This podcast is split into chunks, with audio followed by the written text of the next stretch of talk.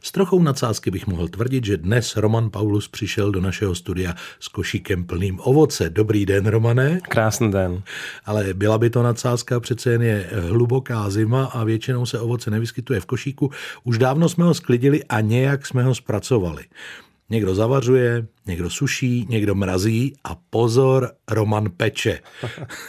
Přišel se zajímavým nápadem, to dnešní téma nazval ovocný plát a já jsem nesmírně zvědavý vlastně, jak to bude vypadat, Romane. No já vás musím trochu opravit, Honzo. Ono se jedná také o sušení. Ačkoliv já to suším v troubě, protože ano. nemám sušičku, ale je to sušení, protože je to tak maximálně na těch 50 stupňů, takže to bychom pečením opravdu nenazývali. Dobrá, beru zpět. Roman bude sušit, ale nečekaným způsobem. Takže máme pomyslný košík plný ovoce nebo mrazák jako u Paulusů plný ovoce, co teď s tím?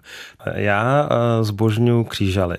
No to jsme dva. A připravit si křížely, vykrájet jablíčka, nakrájet hmm. je, suši, teď to člověk dosuší, ono toho je vlastně jenom trošku. Samozřejmě v podstatě z lenosti jsem začal právě dělat tady ten ovocný plát.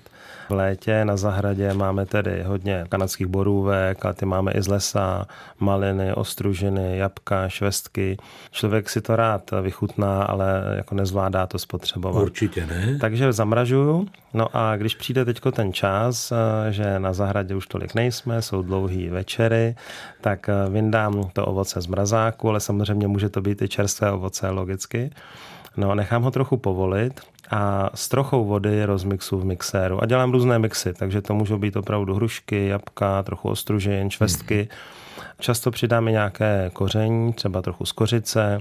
Po tom rozmixování vlastně vznikne taková přesná dávka. Tím, jak to mixu často mražen, tak děti mi to jedí jako zmrzlinou. Ano, takže, to mě taky napadlo. takže, takže tu první várku v podstatě ani nesuším. Tu vydáte rovnou, dobře, a druhou? Přesně tak. A ta druhá várka, ta putuje potom eh, na pečící plech, který jsem dlouho vždycky vykládal pečícím papírem, mm. ale daleko více mi teď osvědčil takový ten silikonový plát. Mm. Jde to na něm jednoduše líp, je trošku dražší, ale koupíte si ho jednou a vydrží vám dlouho.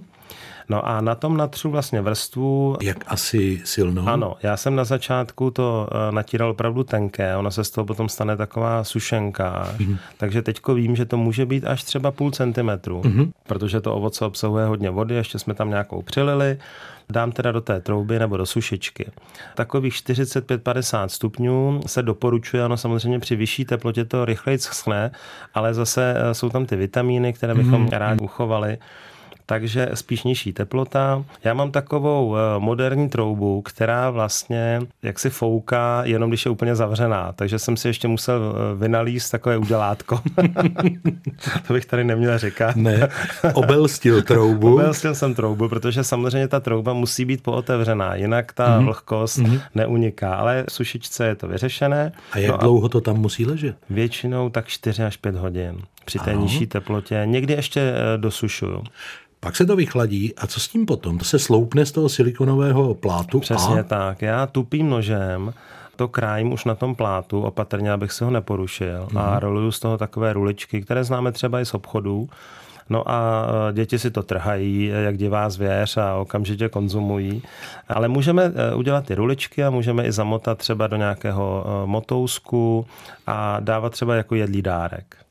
Báječný typ na dárek od Romana Pauluse, zejména budou vyskakovat blahem maminky, které za tyhle pochutiny utratí nemalý peníz v obchodech. Romane, díky, že jste se podělil a těším se na příště. Já vám moc děkuji, mějte se krásně.